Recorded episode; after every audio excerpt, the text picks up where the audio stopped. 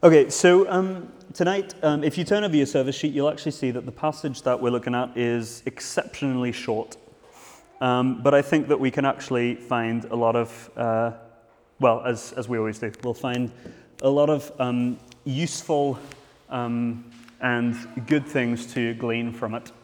Um, so if you just turn over your service sheet or grab your Bible or your phone, whatever you want, we're reading from 1 Peter chapter 1, verses 1 and 2. Peter, an apostle of Jesus Christ, to those who are elect exiles of the dispersion of Pontus, Galatia, Cappadocia, Asia, and Bithynia, according to the foreknowledge of God the Father, in the sanctification of the Spirit, for obedience to Jesus Christ and for sprinkling with his blood, may grace and peace be multiplied to you. So that's our passage for this evening. Um, exceptionally short and yet quite rich in, uh, in what um, I think God uh, wants to say to us. So we're, we're coming to the, to the end of our series in, um, uh, it was a, a, short series in, in the church calendar. Um, and we've kind of followed through, we've uh, followed through two different events that have happened in, um, in the book of Acts. So we had the ascension of Jesus Christ and then Pentecost, when the Spirit of God was poured out on believers, um, and um, when um, they were then sent to preach the gospel to all uh, nations. And today we come to a slightly different type of, uh, of sermon. This is not an, an event, and it's actually quite important that we realize that today's sermon is not talking about a specific event that suddenly changed everything but we're actually talking about something that has already always been there. And um, it is the uh, doctrine of the Trinity. So today, uh, many churches, especially more sort of traditional um, denominations, the Church of Ireland, uh, the Catholic Church, um, and, and other denominations, are celebrating Trinity Sunday, a day when we focus more specifically on God as triune. That is, God the Father, God the Son, and the Spirit. And I think if, if, we, if we look at what the Bible says about certain issues, and then we look at our culture around us, we can very, very, very easily find um, discord. We saw that yesterday, probably the most blatant example um, of this week. We saw that the way Ireland have voted has gone so against what Scripture teaches about human life. So, really, if, if we, if we want to find something where the Bible and our culture disagree, it's quite easy. We find that very, very quickly. And yet, I think when we look at different world religions, when we look at Islam and Judaism and Christianity, we can actually find a lot of things on which we do agree. Now, I, I didn't do much research into this, but I can assume and believe that most devout Muslims and most devout Jews would have agreed with most devout Christians on the referendum from yesterday. We agree on the view on marriage, mostly. We agree on so many different things. And yet, we know that there are certain very, very, very key things on which we completely disagree and put us at odds. And I think that probably the doctrine of the Trinity, with the person of Jesus Christ and who we believe he is, and it's all linked in the end, is probably the most controversial doctrine when it comes to discussions with other world religions. When you mention that we believe that God is God the Father, God the Son, God the Spirit, most Muslims will say that we believe in three gods. And to them, if you, if you read into what they believe, it makes perfect sense that to them, that is blasphemy to believe in three different gods because they, like us, actually, believe that God is one. There is only one God. And if you actually look at a lot of church history, the doctrine of the Trinity is, is also quite controversial. We, we actually have a habit here of um, reading the Creed, the Apostles' Creed. And there are a few other creeds as well, and most of those, if not all of them, came out of, res- of a response to, to Trinitarian heresies, to people who believed the wrong thing about who God is. And so, in response to that, creeds were written to lay out exactly what we believed, what the Bible teaches about who God is. But I also think when we mention the word Trinity, we, we, we kind of, our minds are kind of blown and we kind of get really, really, really scared. Well, there's two responses. There are people who think they're, they're convinced that they can understand every tiny bit of the Trinity, and um, you can't. They can't. Um, and then there's other people there's others of us who just kind of get scared at this idea of the Trinity, and it just seems to be this big doctrine that um, we'll, we'll leave that to people who like reading big, big, long books, and um, we, we won't really focus too much on it because it's just a big, weighty doctrine. And actually, what, what I want to do tonight is show that it, it, it is not only a doctrine that we can understand part of, but also something that can change and that will change our day to day life and our relationship with God. One of my uh, favorite um, speakers and pastors is a man called Matt Chandler. And, and when he describes um, the way in which we should know God, he always uses the same example, and I'm actually going to apply it to myself. So imagine I came home after work and, and, and sat on the sofa next to uh, Susie and turned to Susie and said, and just suddenly with this outpouring of love for her, just said, Oh my God, I am just so deeply in love with you right now. I don't know what it is about you. It, it, it could be your long brown hair, it could be your dark, dark brown eyes. Could be, I, I don't know what it is, but something in me is just making me love you so, so much. And that would be a really, really sweet thing to say if she wasn't blonde and had blue eyes. And in a roundabout way, I think that understanding the Trinity will save us from making that type of mistake, declaring our love and our worship to God without truly knowing who He is. And so we're going to look at this in, um, in three sections, quite fitting for tonight's sermon. We're going to start off with just kind of giving a very, very brief overview of the Trinity. And I'm, I'm going to give three reasons why we should believe the Trinity and why, it's, why it will change us. And the first of those is we should believe the Trinity because it's true. The second one is we find salvation in the Trinity, in the triune God. And the third is we find joy and comfort in the triune God and knowing that He exists as three in one. So, number one, we should believe the Trinity ultimately because it's true. And I think the, the difficulty with it is that the word Trinity never actually appears in the Bible. You can search every page of the Bible and never see the word Trinity. And yet, it is absolutely everywhere on every page of the Bible. We see God revealed this way. If we look at Genesis 1 26, where God has created the world and he's, he's about to create man, Genesis 1:26 says that God said, "Let us make man in our image." We see from the beginning um, the Spirit of God hovering over the waters. We see later on in the New Testament Christ being um, revealed as the Creator God, the one that created. We see all over Christ's life that the Trinity is revealed. We see when he is baptized, we see that God sending down the Spirit, the Father sending down the Spirit on God the Son.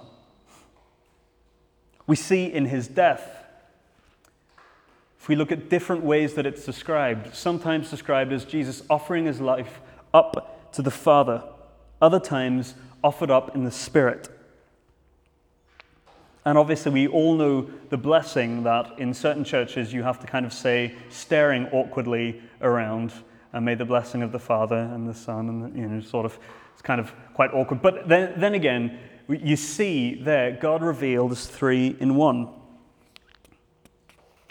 And what I want us to kind of see briefly in this first section is three things that the Bible teaches about the Trinity. And these are found in those big, scary, massive books on God.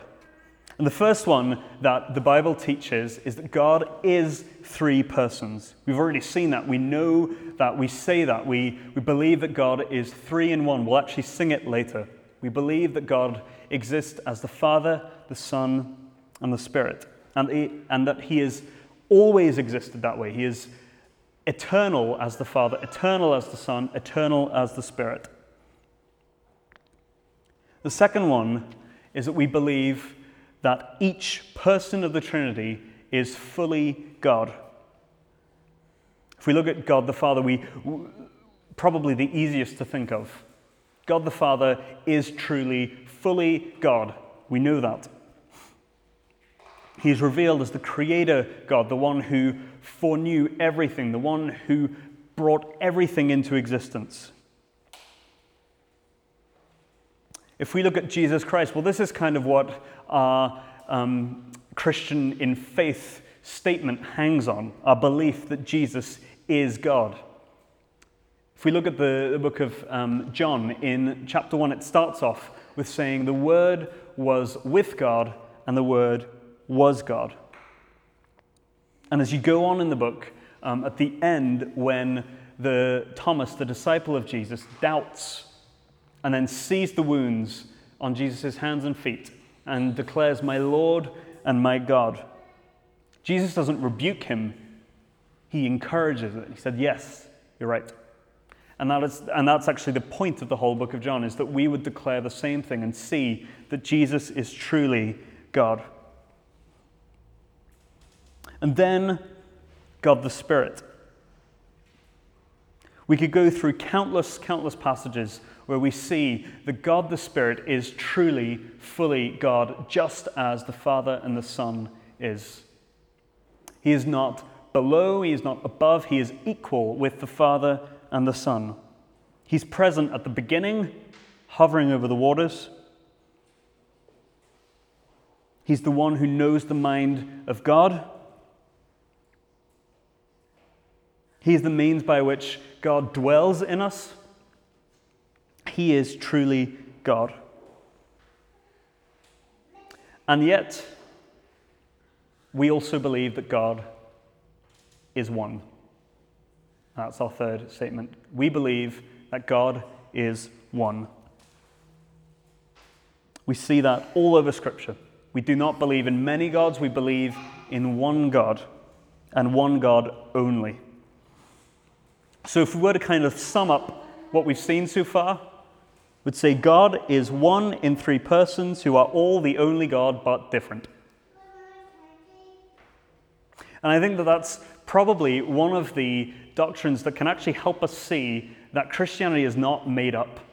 Because if we were to make up a religion, why would we come up with a doctrine that is so far beyond our understanding? The Trinity is so far beyond our understanding. We can't illustrate it. We can't come up with a, uh, an analogy for it. We can't say that um, the Trinity is a bit like a, a three leaf clover. You see, you kind of have the three parts to it. Because one leaf isn't fully clover, and yet we know that Jesus Christ is fully God, the Spirit is fully God, the Father is fully God. We can't say that, oh, he's, he's a bit like water. You know, the water can exist in liquid, um, gas, and solid, and ice. Because they can't all exist that way at once. The same body of water cannot be all three at once. I once heard God, the Trinity, described as shampoo, as a three in one shampoo, probably the worst illustration I've heard. It doesn't work. It doesn't work. And so I think here we come to a place where we need to spend every day of our lives, spend our, all of our energy knowing God more and more as the triune God, understanding all we can, praying that God re- would reveal it more and more to us, and worship Him for everything that we learn and find out about Him.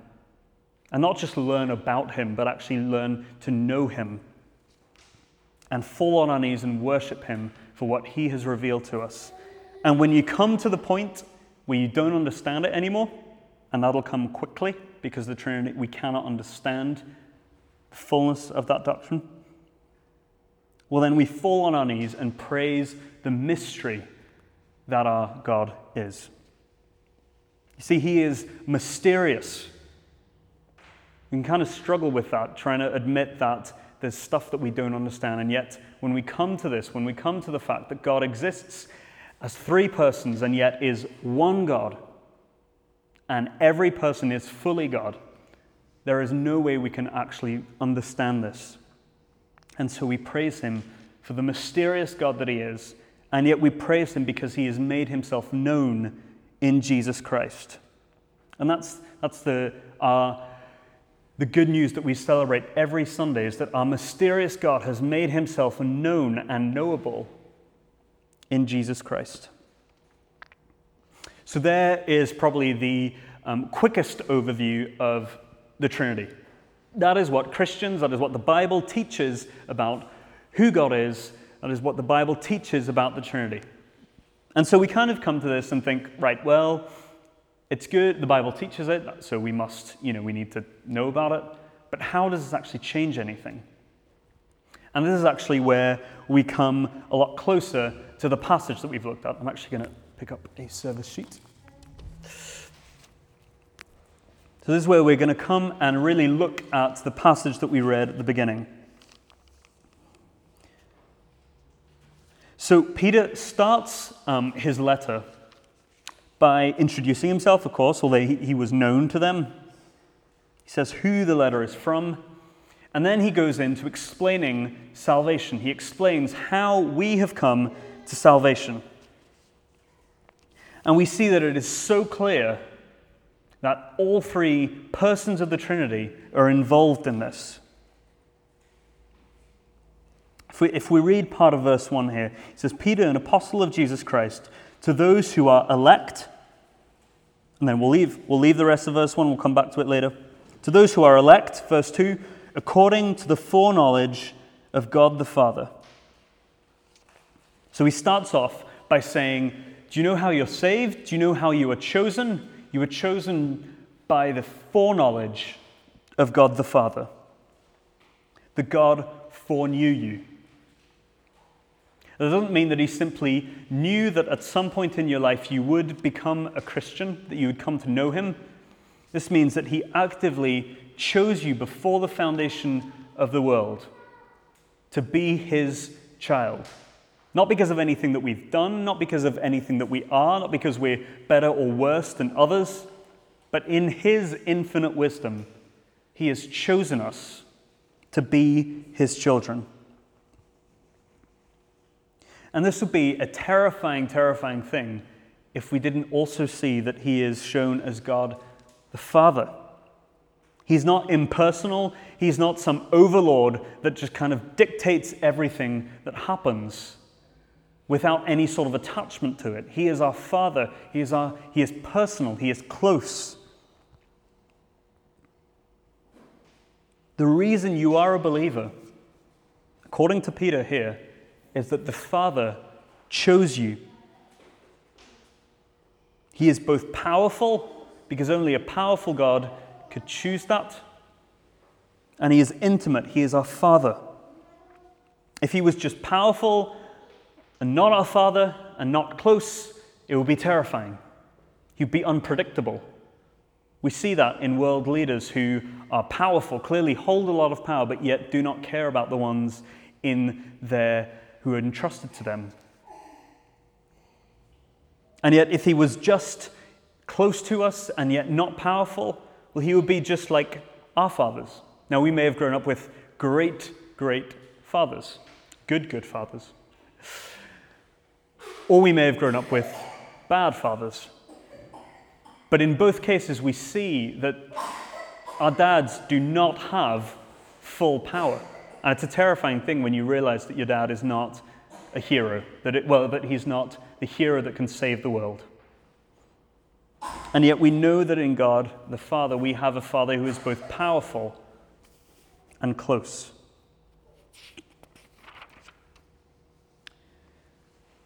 So then, if we move on, he says, To those who are elect according to the foreknowledge of God the Father, in the sanctification of the Spirit. You see, the way that the Father chooses us is by the Spirit. He sets us apart. Without the Holy Spirit, we cannot believe a single word of what the Bible says. Without the Spirit in us, we cannot believe a single word of the gospel. Without the Spirit, we would not be Christians. We would have no desire to know God. You see, when we think of what the Holy Spirit does, our go to reaction is probably um, the more obviously supernatural gifts people speaking in tongues, people prophesying.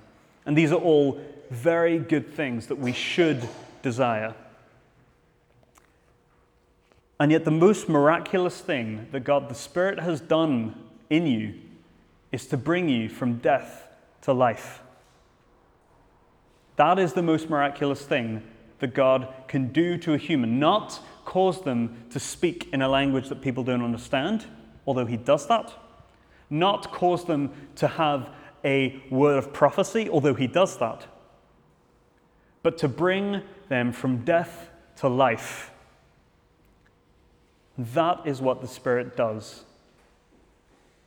He brings us from death to life and turns our eyes to Jesus Christ to become more and more like Him.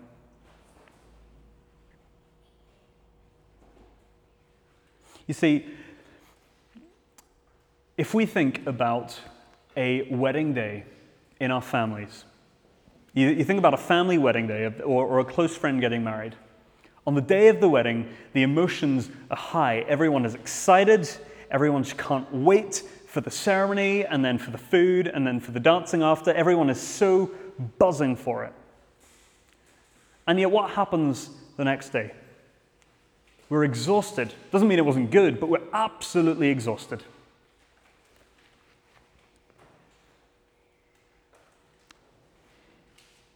The Spirit will cause us to have moments that are a bit like that, where he causes us to have a, a rush of emotion, a rush of affection for God. He causes us to experience something more obviously supernatural.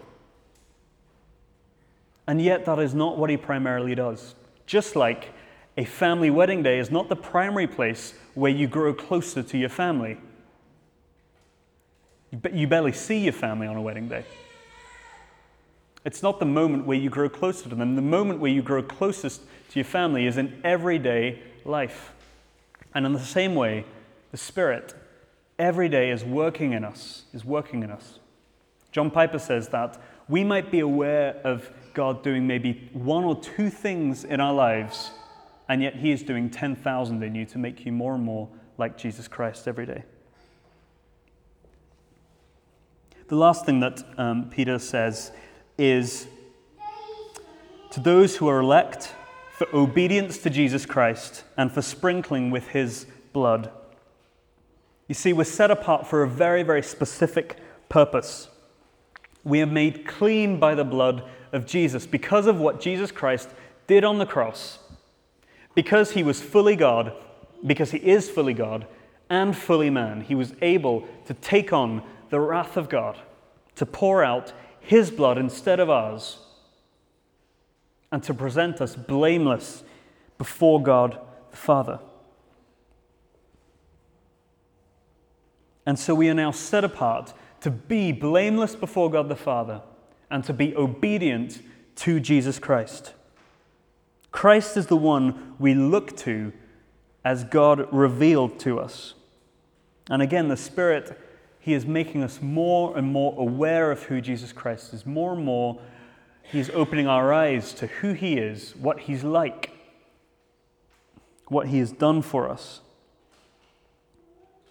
And this causes our obedience not to be begrudging, not to be impossible, but to be possible and joyful. Because we know that we are present, we are already blameless before God the Father. And so the Spirit is making us more and more obedient to Jesus Christ. And this is a joyful thing that He does. So we see that not only is the Trinity true, we need to believe it because it's true, but we can find great joy in it because, first of all, all three persons of the Trinity are involved in saving us. The triune God has saved us. He is as close to us as a father. He is in us by his Spirit. And he is just like us through Jesus Christ. And yet he is so mighty and so far above us and in control of the whole cosmos that he actually has the power to bring us from death to life. See, we cannot be saved without all three persons of the Trinity doing that work in us. So the Trinity is true. God in three persons saves us. And finally, we find comfort and joy in the triune God. So, why, why did Peter write this letter? Well, if we, if we look at the bit that we skipped over a second ago, it says, Peter, an apostle of Jesus Christ, to those who are elect exiles of the dispersion. He uses some tricky language there to show that these are Christians who are not having the easiest time of it. And what Peter wants to do is encourage them, help them, and show them and remind them of what they need to believe. Later on in the letter, he calls them to stand in what they believe. So he starts off by calling them elect exiles. So he's writing to exiled Christians. When he says exile, this means strangers at odds with the culture that they find themselves in. Now, it could mean that they were literally exiled, that they had been persecuted for their faith and they had been thrown out of um, the place where they came from. But prim- primarily, what it means is that as Christians, they and us are exiles. Not like in the Old Testament, where they were exiled because of disobedience, but we are exiled because of obedience, because we are at odds with the culture that we live in. And you see, when, when we're away from home, when we find ourselves away from home, if you're a bit of a, of a home bird, I tend to be a bit of a home bird. I like, I like being at home, I don't like being away for too long. I like things that will remind me of home. Um, for me, and probably only for me in the room, it would be um, things like baguette, nice wine, and really grumpy waiters. There's actually a place on the Lisburn Road where you can find all three. It's a French restaurant with a very grumpy man um, who, and they serve nice wine and uh, baguette. But we all have these things that remind us of home, and, and when, um, if and when you have felt homesick, those things bring comfort to us. They remind us of home, of where we belong. And I think, in a way, that's what Peter is doing. He's saying, Yes, you are exiled. You are away from home right now. So let me remind you of home. Let me remind you of where you belong. And where you belong and where you will one day be is with the triune God. Home is with God for all eternity. So while we're away from that in the body, we need to be reminded, and we need to remind each other and remind ourselves of who God is. So we are exiled. He then describes them as exiles of the dispersion. The dispersion was a word that they used to describe Jews who were not, who were no longer in uh, Jerusalem, who were no longer where they belonged. And so, first of all, of course, he's referring to Jewish converts here who were no longer where they belonged. But yet, he is bringing us in to the story of God's people. You see, this word was reserved for Jews in the Old Testament, God's chosen people. And yet, by using it for us, by using it for them, and then for us, he is bringing us more and more into the story of God's people, showing us that we are the elect exiles of the dispersion. we are away from home. And so, to stop us becoming like the culture around us, he reminds us of what we should believe, and first of all, who our God is. One of the reformers, uh, Martin Luther, said that if um, you want one book that sums up everything that we need to believe as Christians, it's First Peter. If basically, if you're marooned on an island and someone said you can only bring one book of the Bible, Martin Luther says, go with First Peter. That's where you find the essentials of what you should believe. And he starts with the Trinity. And yet we know that he's writing this letter to comfort and encourage these people. So why would you start with the Trinity? Why would you start with describing God the Father, God the Son, God the Spirit, and, and maybe confusing people? I want to argue because there is no greater joy and no greater comfort than in God Himself. Psalm 16:11 says, um, David speaking to God, "You make known to me the path of life. In your presence there is fullness of joy. At your right hand are pleasures evermore." God is where there is perfect joy. In God exists perfect joy. And of course it does. There is no evil in God. There is nothing sinful in God. God is perfect, holy. God is love. God is just. He's not needy. He doesn't need anything. He is perfectly satisfied within himself. He isn't bursting with love that he just needs to give to someone, and that's why he created us. He didn't create us because he needed something to love. He already had perfect joy and already has perfect joy in himself. And since eternity, God the Son, the Spirit, and, and the Father, my goodness, my mind went, has been delighting in himself.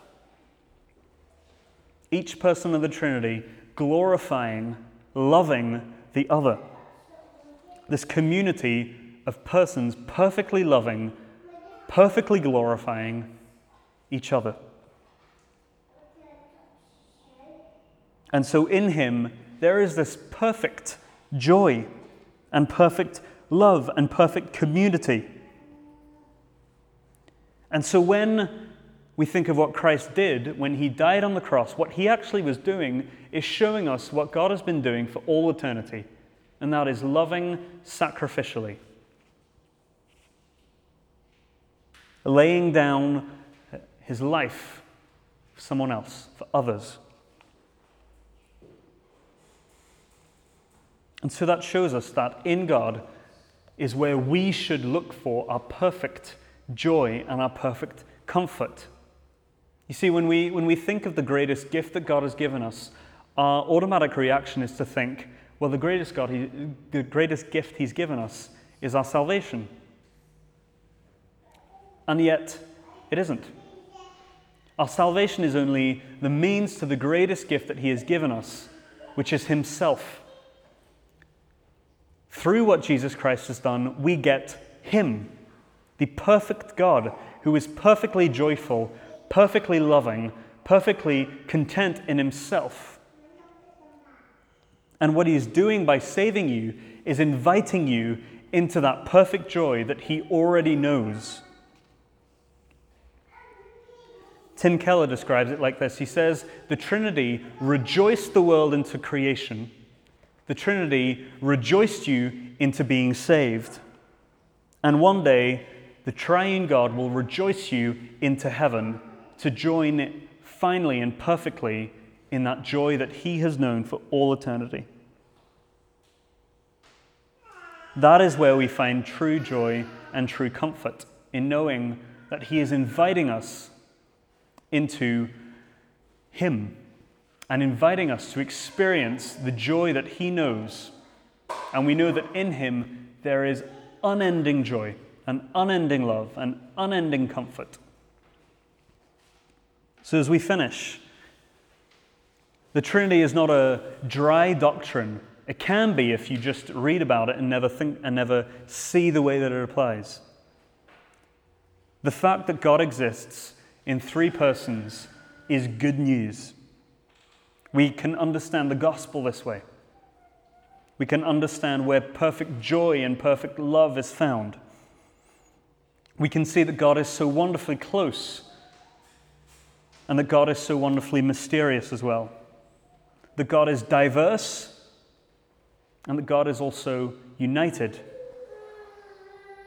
You see, I think as, as a church, when we look around and see the different gifts that people have, and yet we see that the church is also united, God is giving us a glimpse of the perfect community that exists in Himself. It's not a dry doctrine, it is who God is, and this is the God that we worship. And one day we will see Him face to face. We will see this God face to face, not only spiritually, but physically in front of us, just as I am in front of you and you are in front of me. And we will finally and perfectly enter into that perfect joy and the perfect love that God has known in Himself for all eternity. Let's pray. Lord, we thank you for your word. We thank you for what you have revealed to us and what we can understand. And we thank you as well for what we can't understand, showing us that you are so far above anything we can know.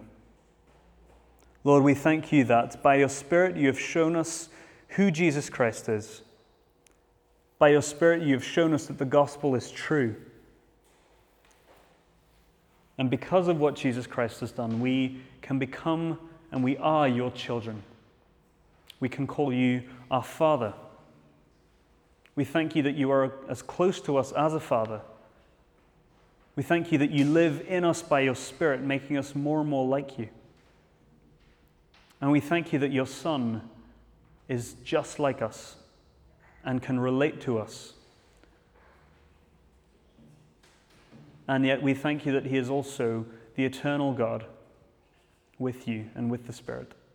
We pray that we wouldn't see this as a dry doctrine, that, it's, that is hard to understand, but we would see it as a, an endless pool of joy and of wonder and of love. We pray that we would take time to think about it. We would take time to realize that in you there is perfect joy and perfect love that has been there since eternity and will exist for all eternity, and that one day we will be with you and experience that fully and perfectly, and yet never finish experiencing it, Lord. Amen.